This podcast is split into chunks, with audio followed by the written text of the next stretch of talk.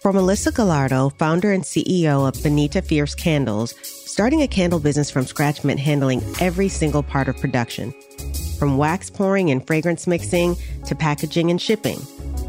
She mostly had been getting small orders from local boutiques, but that all changed one night in 2022. We got a fax PO from Barnes & Noble, a literal fax sent to my email at midnight. And it said 5,400 candles, my biggest order to date. I think I woke up and like I couldn't fall back asleep because like, how in the world are we going to do this? I just stare at my ceiling. I'm like, there's no way. I don't even have the money to get this far. Welcome to The Unshakeables from Chase for Business and Ruby Studio from iHeartMedia. I'm Ben Walter, CEO of Chase for Business. And I'm Tanya Nebo, a lawyer and consultant for business owners. On The Unshakeables, we're sharing the daring stories of small business owners facing their crisis points and telling the stories of how they got through it. Hey, Ben. Hey, Tanya. I think you're going to like this one. We've got a guest today who really mastered the art of PR and successfully managed to weave her culture into her brand and into her products. Awesome. Let's get going. On today's episode, Bonita Fierce Candles from Long Island, New York. If I put myself back in my childhood home, I remember my mom cleaning Saturday morning so vividly. That's Melissa Gallardo again, the owner and CEO of Bonita Fierce Candles. She grew up in Long Island, New York, and like me, she is the daughter of two immigrants, and she has fond memories of the rich smells and sounds of her childhood home. So the smells was first lavender fabulosa. You know, there were so many kinds of scents and smells, like from coffee in the mornings to the holidays where most of my family is drinking coquito. But living on Long Island, Melissa felt like her identity was always in question. I absolutely loved being at home with my family. But as soon as I started going to school, I really felt othered. I was probably one of a handful of Latinas and even people of color in my own elementary school. And that's a huge part of my story because I am a non Spanish speaking Latina, grew up in one of the top 10 most segregated suburbs, and I had to deeply assimilate to feel accepted in my community. But meanwhile, I never did. Like all kids, Melissa just wanted to fit in. And for her, that meant straightening her naturally curly hair, dressing like the other kids, and not talking about her family's heritage. By the time I got to middle school, we're understanding more about the political landscape with presidential elections and politics. I couldn't talk about it. And that, you know, I had relatives who were still like getting their papers, who were considered undocumented. She loved her family and her home life, but didn't feel like she could really celebrate her culture. But during college, Melissa began to reconnect with her culture. And for her, that process started with her hair. Come probably 2018, I decided that I kind of needed a change. So the first thing to go was my hair. I was like, you know what? I'm going to go to a curly hair salon. And I got my first curly cut. And while it was bleached and it was damaged, I had never seen my hair come back to its glorious curly hair form. Melissa graduated from college with a degree in communications and a head full of long, bouncy curls. She got a job in media, but just eight months into working, the pandemic hit. And just like that, she was working remotely while living at home with her parents. I was commuting two hours each way to work in Times Square. I ended up reclaiming a lot of my time. I was learning about personal finance and I wanted a side hustle.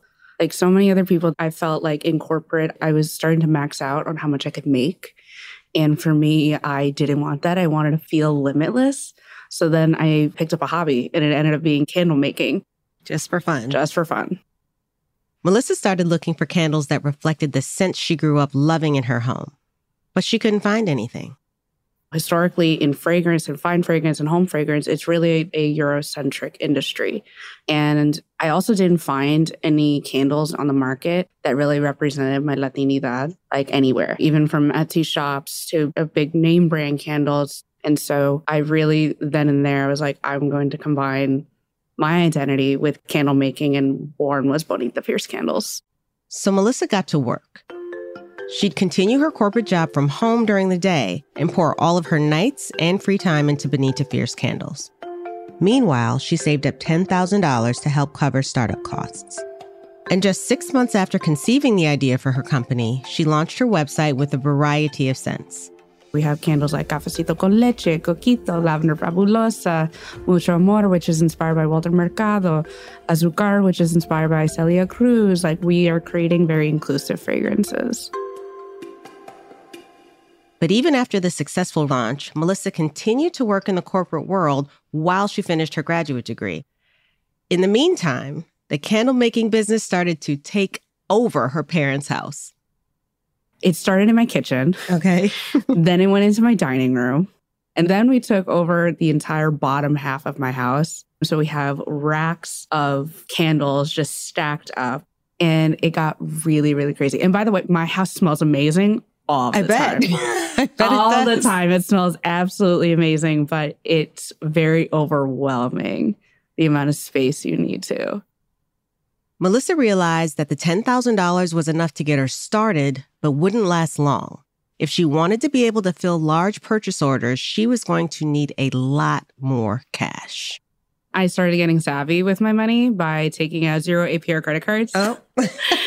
and I started charging those guys once I knew like I had purchase orders. And I really ran with that. But then I realized the purchase orders were so large that I needed more money to get them started. But also, I started winning grants. Oh, wow.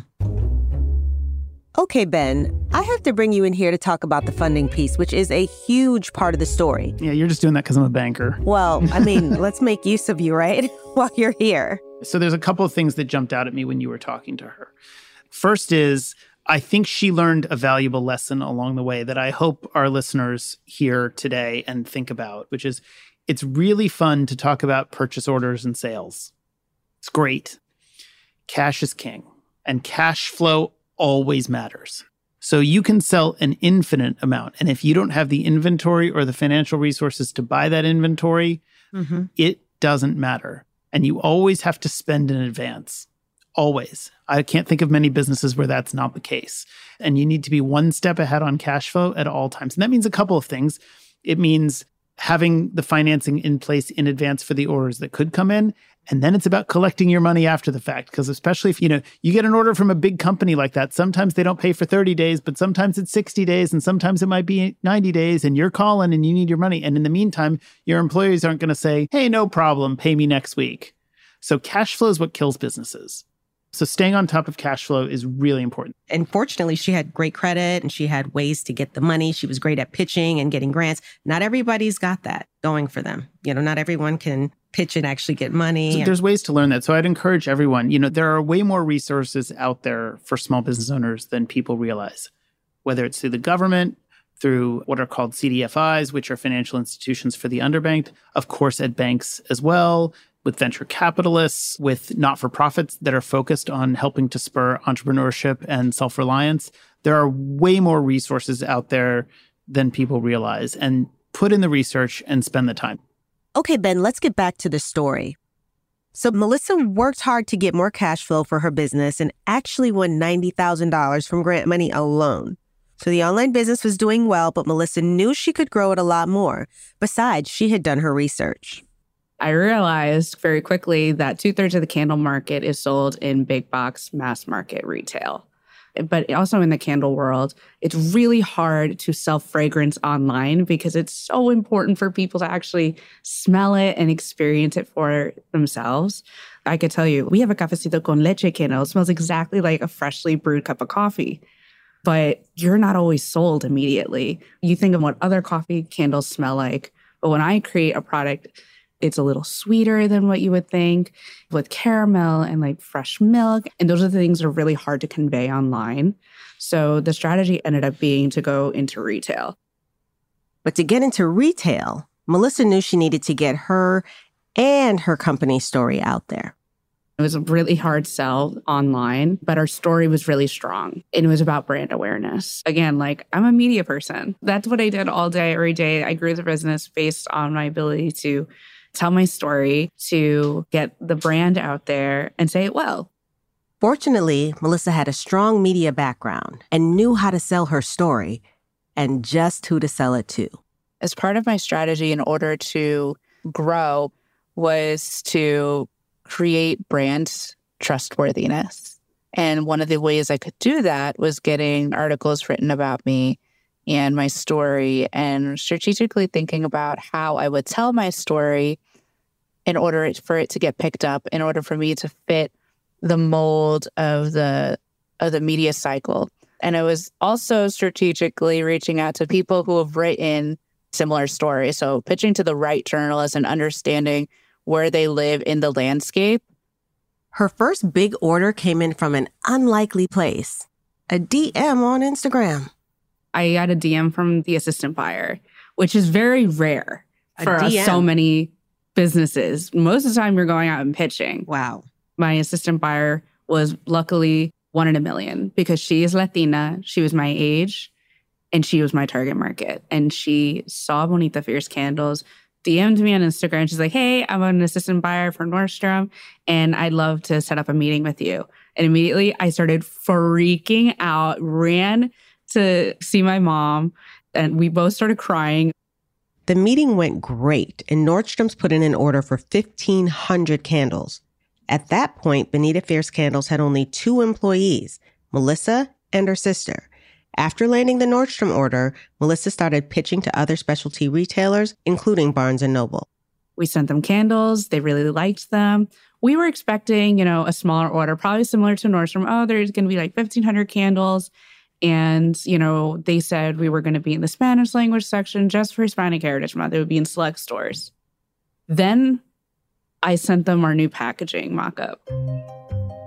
We got a faxed PO from Barnes & Noble, a literal fax sent to my email at midnight. And it said 5,400 candles. My biggest order to date. I think I woke up and like I couldn't fall back asleep because like, how in the world are we going to do this? I just stare at my ceiling. I'm like, there's no way. I don't even have the money to get this far. First thing I did was whip out my notebook and start mathing immediately, freaking out with my family. My family's like, You're gonna say yes, you're gonna do it. Like, we're gonna make sure it happens. And I'm like, Oh my God. I knew we were gonna get another retailer, didn't think it would be four times as large as it was originally planned for. But meanwhile, I had to go find money. I gave myself, I think, three weeks so Melissa went back to something she knew well how to get grant money. I knew I was good at pitching. One of my superpowers is being able to give a really good pitch about my business. And I was able to win more money for it. With grant money in tow, she got started on her two biggest orders to date. It was all sorts of dramatic because we originally had planned for it to go out in mid August, a little like, I think the second week of August and it didn't go out on time. I hired additional people. I even got like my sister in law to jump in and help. My mom was coming home from work, helping like, you know, four hours after she worked an eight hour day. All the men in my life, they took the pallets, and I mean literal pallets of candles, like 2,000 pounds, and pulled the pallets out of my backyard. Wow. So we could literally just pull everything out onto the lift gate of the truck that showed up to my house. Family business, real quick, right? It really was. It was a true family affair, all hands on deck. So we still hand poured every candle like we always had. It was 600 a week we had to maintain. And, you know, everybody is going bonkers, making sure reorders are coming in. We started production in May to send out everything by August, and New York heat and the humidity mm. is a huge concern. And we ended up boxing everything in my house.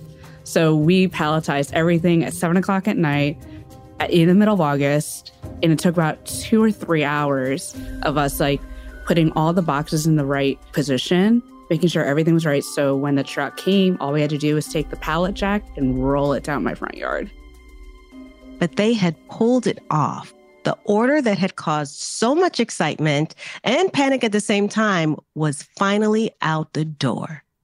You know, that I announced the big launch into Barnes and Noble. They're like, congratulations. How are you going to celebrate? I'm like, I already did.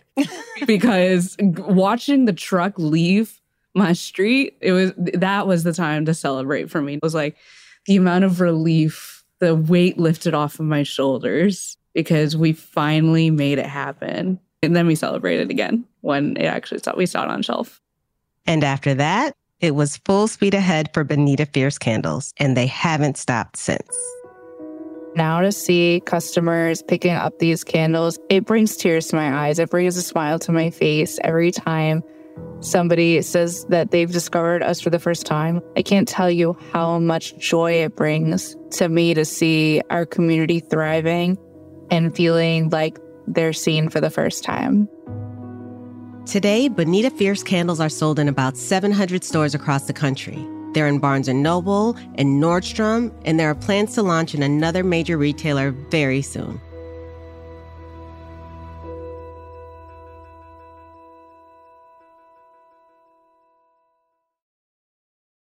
When you run a business, it helps to have a full service banking solution that has products, tools, and resources designed with your growth in mind. That's what you'll get when you switch to Chase for business. As a new customer, you'll even get rewarded with a special bonus. Choose Chase and you'll receive the personal attention you deserve, along with a large scale presence, including 4,700 local branches and 15,000 ATMs. Plus, you can enjoy innovations like the Chase mobile app, which lets you do your banking on your phone.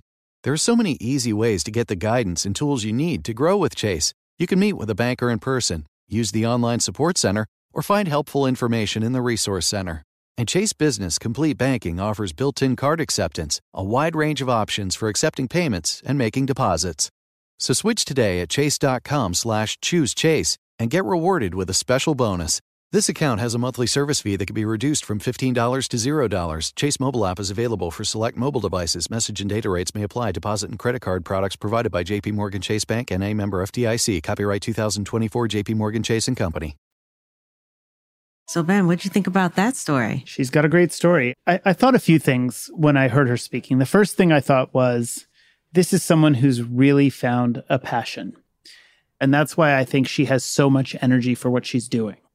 Yeah, her story is compelling and she's very tied to it and clearly very led by it. And that's something that people see, right? People can see it, they can experience it. I think that was such a critical part of what drives her and what has contributed to her success. Yeah. And I think her business for her is not just what she does, it's who she is. It comes from who she is. Her identity and her connection with her identity is a part of what drives her. And that's a lot more powerful than just the need for profit. And so I think the fact that she's driven by such a personal connection to her own background and making that come to life for a community, I think is part of why she's going to be successful. Yeah. And again, I think it's something that people can see.